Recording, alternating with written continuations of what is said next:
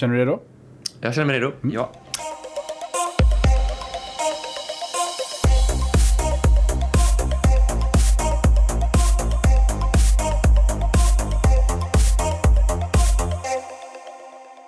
Då börjar jag med att hälsa dig varmt välkommen till Samhällsbyggnadspodden. ja, tack så hemskt mycket. Kul att ha dig här. Vill du vara vänlig och presentera dig själv? Ja, jag heter Rickard Stark och jag eh, är arkitekt Mm. och driver tillsammans med min kompanjon Fredrik Hansson Okidoke Arkitekter, Okidoke Mm. AB. Och vi finns i Göteborg och Stockholm. Vilket roligt namn.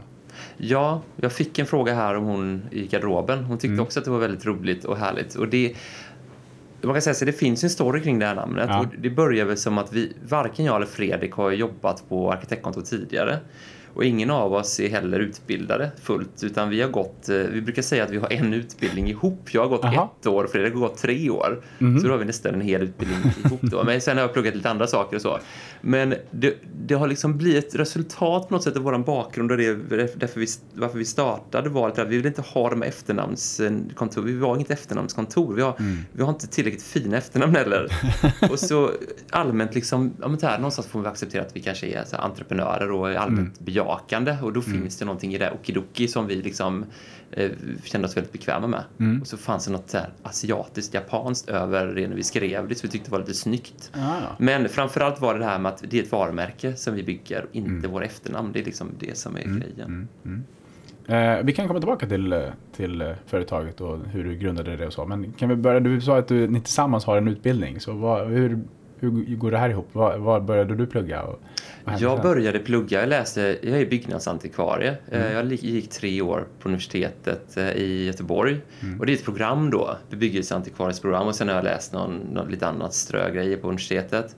Ehm, och sen så, sen är jag, jag är ganska bra på att försöka komma in på olika saker och, och, och få saker att hamna lite grann där jag vill att de ska hamna tror jag. Så jag kom in på Chalmers eh, och kunde liksom nästan välja lite som jag ville.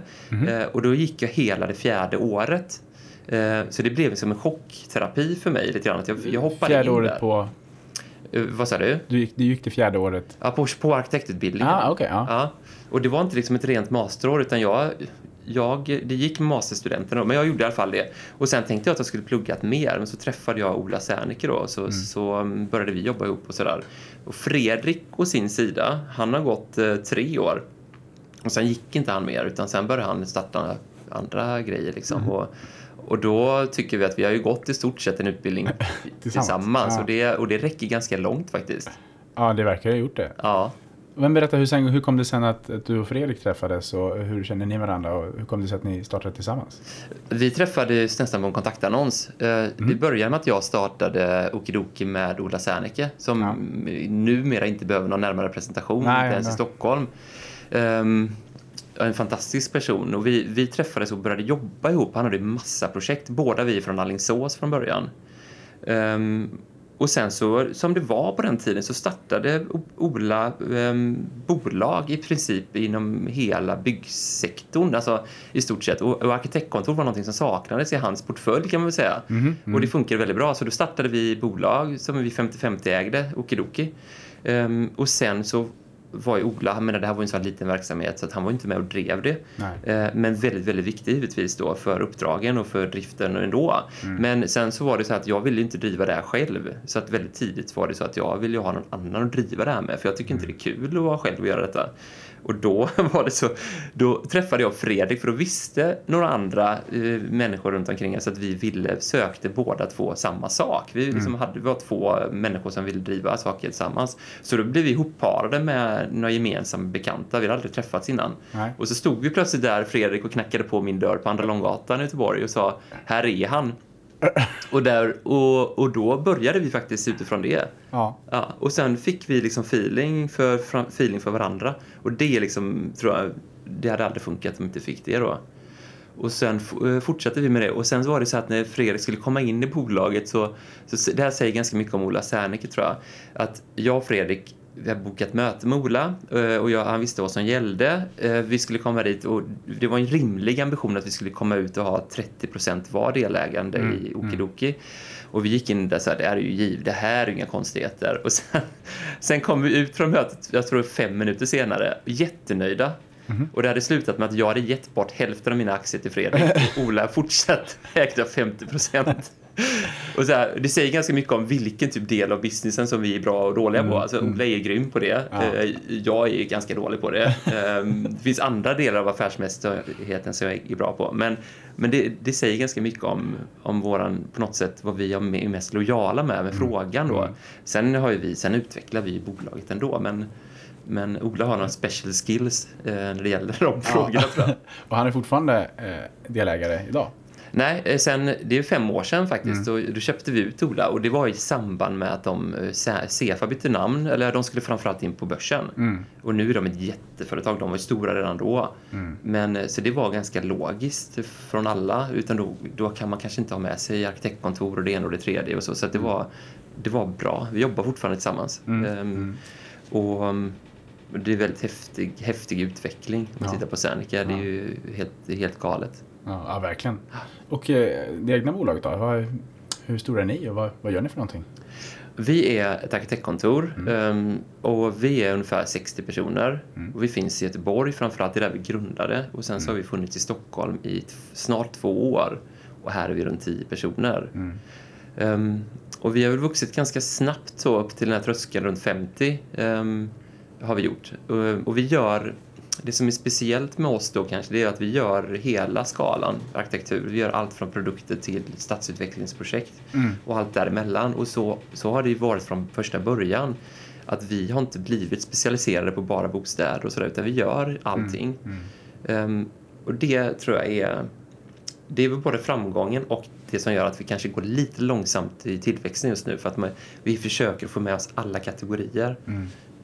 Um, vilket vi har gjort och det är, det är ganska kul att vi har hållit fast vid det. Och ja, ni verkar ju, du sa att ni var 60 stycken, det är ju ganska stora ändå. säga, Ja. jag. Hur, hur, jag tänker att, hur, hur kommer man igång med ett sånt företag?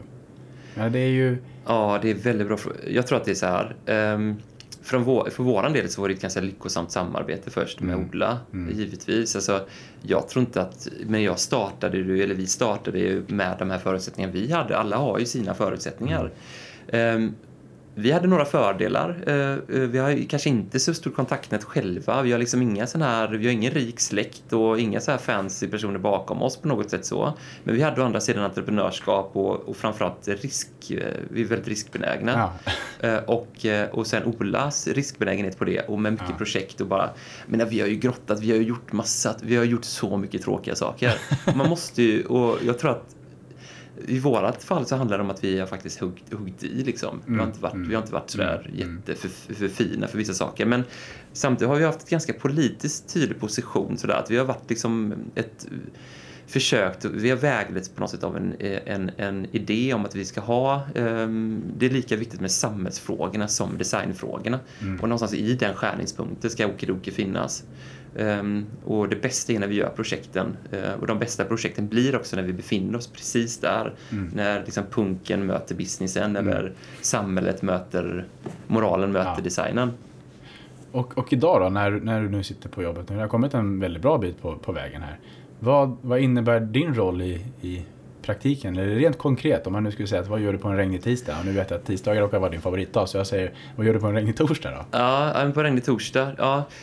Eh, Jag förhoppningsvis jobbar med något eller några olika projekt. Um, uh, ytligt på det här sättet som, jag, som är liksom lagom mycket involvering i. Jag gör ganska mycket tävlingar.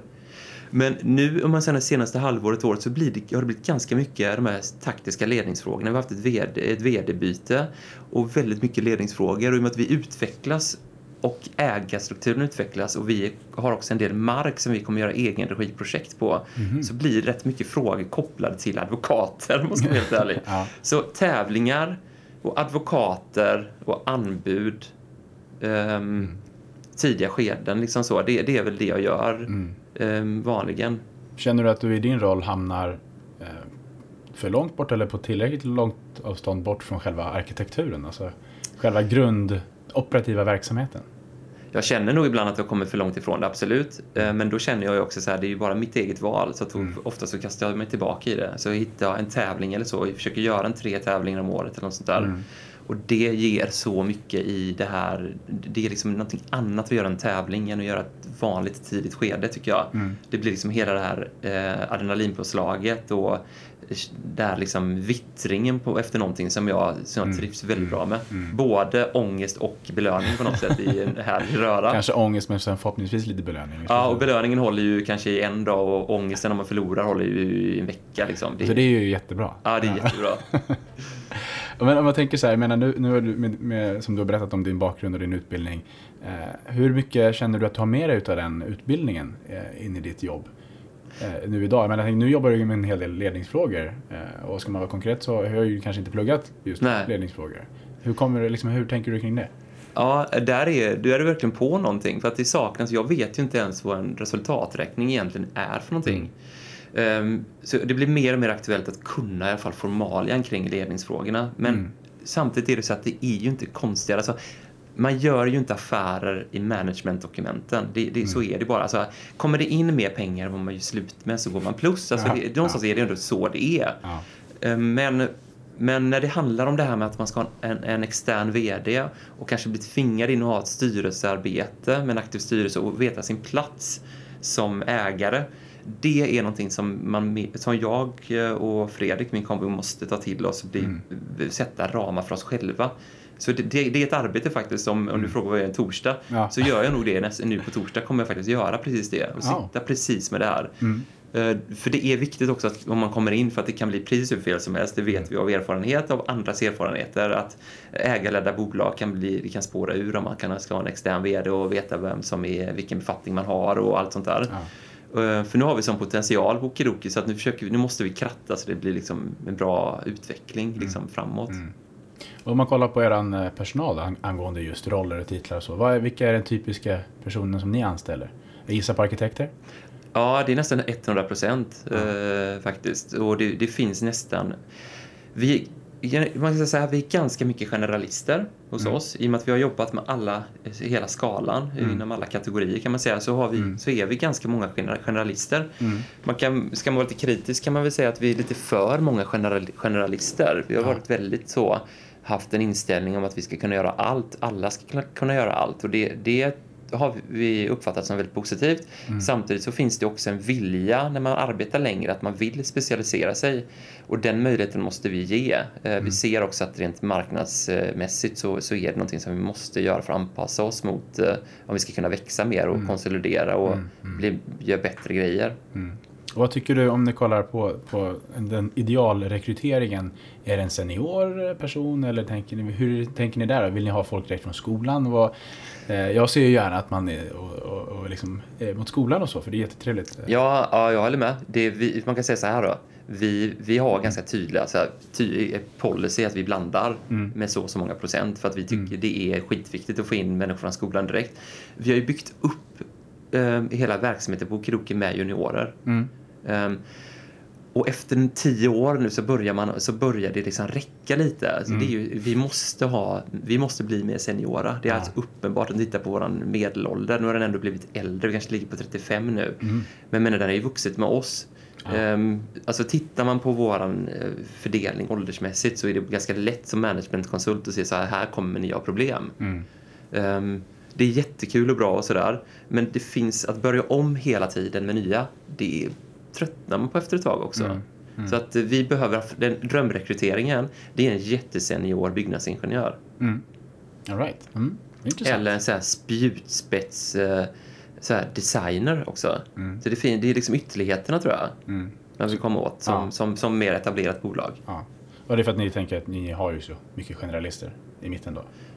Ja, det har vi. Eller vi har liksom, det finns lite av varje, men det, är det, det som är det svårrekryterade är ju det jag just sa. Ja. Och det är väl möjligen där behovet också finns då. Men jag tänker om man, då, om man då ändå skulle kolla på en juniorperson som kommer från skolan. Vad är det, om ni nu skulle välja rekrytera någon från skolan, så, Mm. vad är det specifikt ni tittar på? Eh, Jag, jag skulle säga mer och mer intelligens. Ja. Ja, och hur det är det hur tittar man på det? Jättesvårt. Det, jag tycker det, är intelli- som det, det är väl en definition utifrån vad jag ser då. Det ser, det man, man känner det nog. Man ser det på hur man strukturerar sitt arbete och så märker man det i ett samtal ganska snabbt tycker jag. Är den här personen intelligent och vet hur man gör, hur vet hur man jobbar? Ehm, och vi gör inga intelligenstester och så, men det är alldeles uppenbart att um, en klassisk mag, magkänsla? Ja, eller? intelligens ja. kommer man så fruktansvärt långt med. Mm. Sen tycker jag mer, är det någon som har haft idrottat på relativt hög nivå mm. och intelligent, då, då toppar man ganska mycket av de här, tycker jag, prestationerna. ja. det är, jag vet inte, det är min egna statistik, men jag tycker nästan alltid att det funkar. Ja. Du själv har inte varit eh, uppe på någon idrottsnivå? Nej, däremot Nej. både jag och Fredrik har ju, har ju idrottat liksom. Ja. ja. men eh, jag är ju å andra sidan kanske ingen sån jag kanske inte skulle ha anställt mig själv heller. jag vet inte. Um, ja, men jag, jag, tror det där liksom, med ja. blicken för um, förstå samband och liksom mm. kunna använda, liksom, tolka överlagrad information. Mm. Och det, är så här, det, det, är så himla viktigt. Mm. Um, och sen en känsla för feeling när man sitter och ritar saker. Det, det, alltså det ser man ju direkt om någon har. Liksom. Mm. Ja men vad intressant. Uh, om man då tittar på liksom, uh, om man nu tittar på branschen i helhet så ni letar efter lite mer seniora, tänkte säga. Vad, om man nu kollar på, på, och det känner man igen från andra man har pratat med, att det är många som letar efter mer seniora. Eh, men om man tittar på branschen som helhet, vad, vad ser du för utmaningar och möjligheter för, för er framåt? Ja, jag, jag ser faktiskt en utmaning i det här med rekryteringen. Mm. Eh, vi har ju 0% arbetslöshet, eller 0, det är ju mer på marginalen om det är 0,1 mm. eller 0,3. Och det är klart att det gör ju att det finns ett underskott hela tiden. Mm. Um, på, på resurser. Mm. Och i Sverige är det så här, efter den, med den svenska modellen, så är det så att de stora företagen, och det är också en global, global trend, att de stora företagen tenderar att bli ännu större. Mm. Och i Sverige, om vi tittar på arkitektkontoren, så är ju det liksom en väldigt bra liksom, beskrivning av hur det funkar globalt. De, de, stora som var st stora för oss då för 5-10 år sedan, de har ju blivit jättestora idag. Kanske mm. femdubblat sin sin, eh, mm. sitt antal eh, anställda. Några kontor har faktiskt gjort det. Och de är några hundra, då, de kanske var 50 för 5-10 år sedan. Mm. Det är liksom, de går ju fram som en dammsugare liksom, för det blir också det blir ett större liksom, avtal och så. så att det, mm. um, det är, det, totalt sett så blir det, så blir det klurigare. Man, vi tänker så här, man kommer över en tröskel när man är 50 så blir det lättare. Mm. Men vi har konstaterat att den här tröskeln som man alltid pratar om att det blir enklare när man kommer över 25, 30, 35, 40, 50 den existerar inte i verkligheten utan man kommer alltid bara befinna sig i en, i en situation där man måste lösa den situation man har just nu. Mm. Det, det, är liksom, men jag, jag, tycker utmaningarna för branschen eh, och då för oss, det tycker jag är det här med äh, resurserna. Mm. Äh, för det kommer inte kunna funka att det bara finns fyra personers företag i branschen utan några måste vara något större. Mm. Och då måste det finnas eh, fler resurser mm. som fördelas om man ska vara helt ärlig. Titta på Danmark till exempel, de har ju många, många gånger fler än vad, mm. vad vi har i Sverige. Mm. Och jag tror för, för branschens skull så är det i alla fall bättre. Jag tänkte bara reagera när du sa att ni har så låg eh, ja, arbetslöshet eller väldigt hög debiteringsgrad kanske man. Men ser du något problem med det? Jag tänker att eh, man, det är ju så, man pratar ju ofta mycket om framförallt unga människor eh, som eh, jobbar för mycket och kanske bränner ut sig själva. Jag tänker, hur, hur tänker ni på de frågorna? Hur arbetar ni för att motarbeta sånt? Ja, vi, jag tror där känner jag mig relativt trygg ändå. Vi, har, mm. vi jobbar inte över på Okidoki som mm. princip. Eh, och sen ska jag inte säga att det aldrig inträffar, för det gör det såklart om man mm. har en speciell inlämning, en tävling eller så. Men man, man, jobbar inte över hos oss och det vi liksom ett uttalat mål att inte göra. Um, och det finns säkert olika varianter på det, men det har vi mm. bestämt i alla fall då. Och det gör ju det finns, en, det finns en fördel med det. Det gör att man inte har den här överarbetarkulturen, att man ska, man ska så kompensera, tidskompensera mm. och jobba jättelänge. Eh, den möjliga nackdelen tror jag under liksom en så övergångsperiod, om man ska acceptera 40 timmars veckan, det är ju att man får knö in det man ska på sina åtta timmar. Mm. Men totalt sett så är ju det bättre. Så jag kan väl tycka att där är väl vårt bidrag då att faktiskt försöka hålla en nolltolerans mot mm. eh, övertidsarbete. Mm. Om det inte är beordrat och, mm. och sådär. Mm. Ja, det tycker jag är en, en väldigt sund inställning. Mm. Det får man ju höra titt som tätt att det, det är nästan skryts om hur mycket man jobbar och till slut så blir det ju lite för mycket. Ja, nej, men det är så. Ibland så kan man nästan önska att det var lite mer så. ja, men det är klart, om man sitter så här, fan kan man inte bara jobba lite? För att det gjorde vi ju liksom så här, man tidskompenserade, man satt längre. Mm. Var det något man inte kunde så satt man kvar till, till på kvällen tills man hade lärt sig det eller så mm. man löste det bara. Mm. Om man inte var nöjd med någonting. Mm. Den kulturen finns inte riktigt nu och det är ju, det är ju i grunden bra såklart. Mm. Sen kan jag ju liksom rent emotionellt tycka så här, men fan det hade varit lite skönt ändå på ett annat sätt. Men intellektuellt förstår jag att så kan man ju inte jobba. Nej. Och det passar inte med våran värdegrund och, och så. Eh, man tänker på eh, arkitektens roll idag, om man nu utgår från den. Hur ser du hur, hur, hur har den förändrats från när du började till idag och hur ser du att den förändras framöver? Ser du någon förändring i den rollen? Ja, jag ser en stor förändring framförallt och det är det här med att eh, ta, ta kommandot och hamna högre upp i hierarkin i byggherrerollen. Det har ju mm. blivit en trend som har lite exploderat de senaste åren bara. Mm. Eh, det här nätverket som heter Byggande Arkitekter eh, har ju, jag tror att det är runt 50 medlemmar eller något sånt där nu, medlemsföretag, eh, där man vill ta aktivt del i byggherrerollen, alltså ha, driva egna projekt. Mm. Man är så här, det är lite som ett så här fuck off till, eh, till beställarsidan. Mm. Alltså, ja men fan, kryssar ni bort alla kvaliteter, då gör vi fan det själva istället. Ja. Det, är lite, det är uttryck för det lite grann i alla fall. Mm.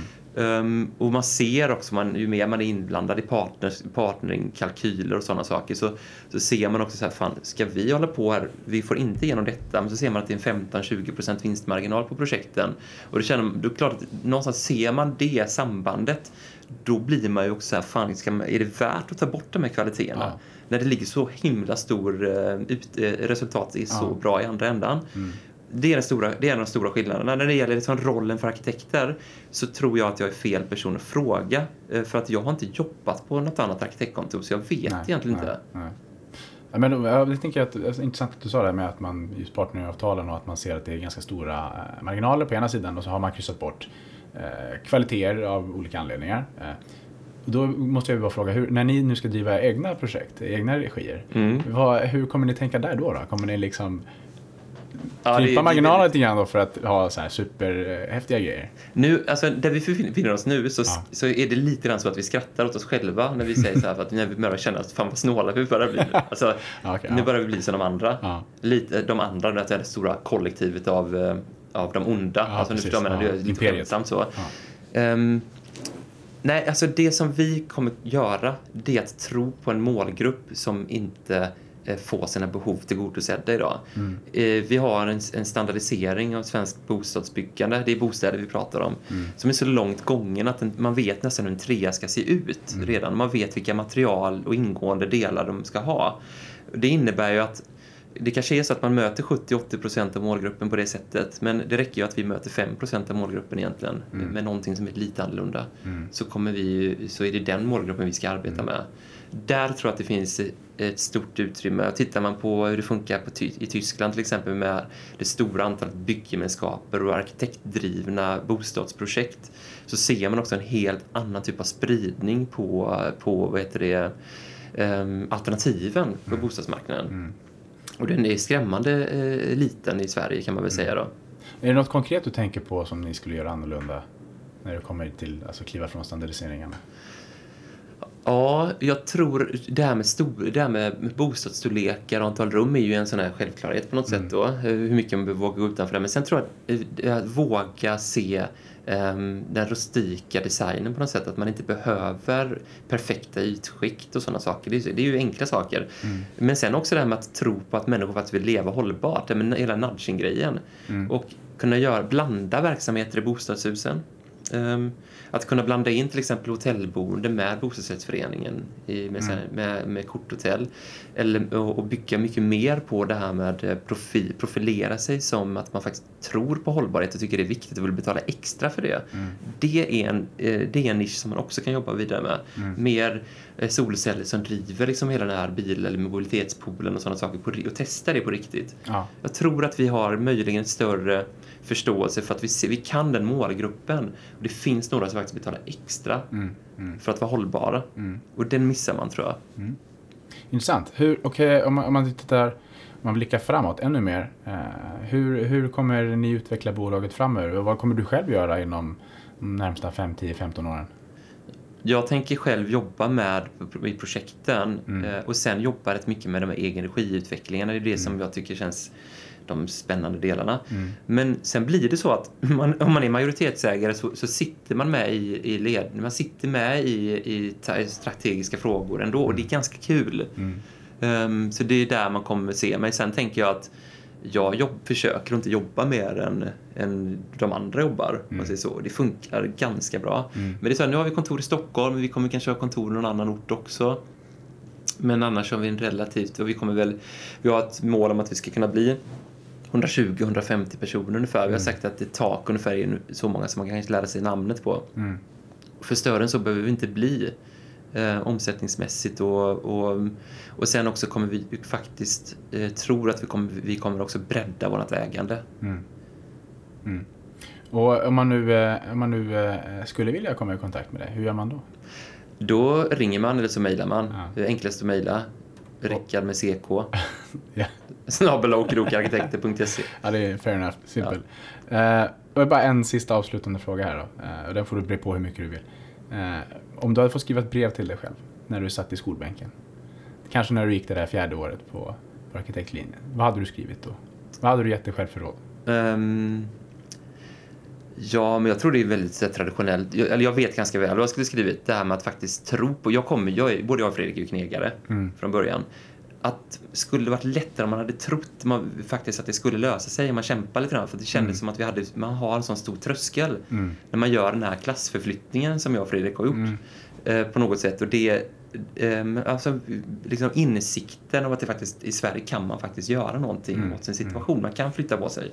Och det, är, ehm, och det visste man ju till viss del. Men när man lever mitt i ett sånt bra system som vi har i Sverige så kanske man inte ser de fördelarna alla gånger. Så jag tror att man kanske bara skulle fått den här tryggheten med att det faktiskt är att upp till mig själv på något sätt att göra det här. Mm. Så bara en rad så, det kommer bli okej. Punkt. Det kommer lösa sig. Det kommer lösa sig. ah, ja, men det är jättehärligt att höra och eh, då vill jag ju bara tacka så hemskt mycket för att du kom hit och berättade eh, den väldigt intressanta resan och eh, önskar dig stort lycka till med utvecklingen av bolaget och allt arbete framåt i egna regin och så vidare. Tack så mycket. Tack.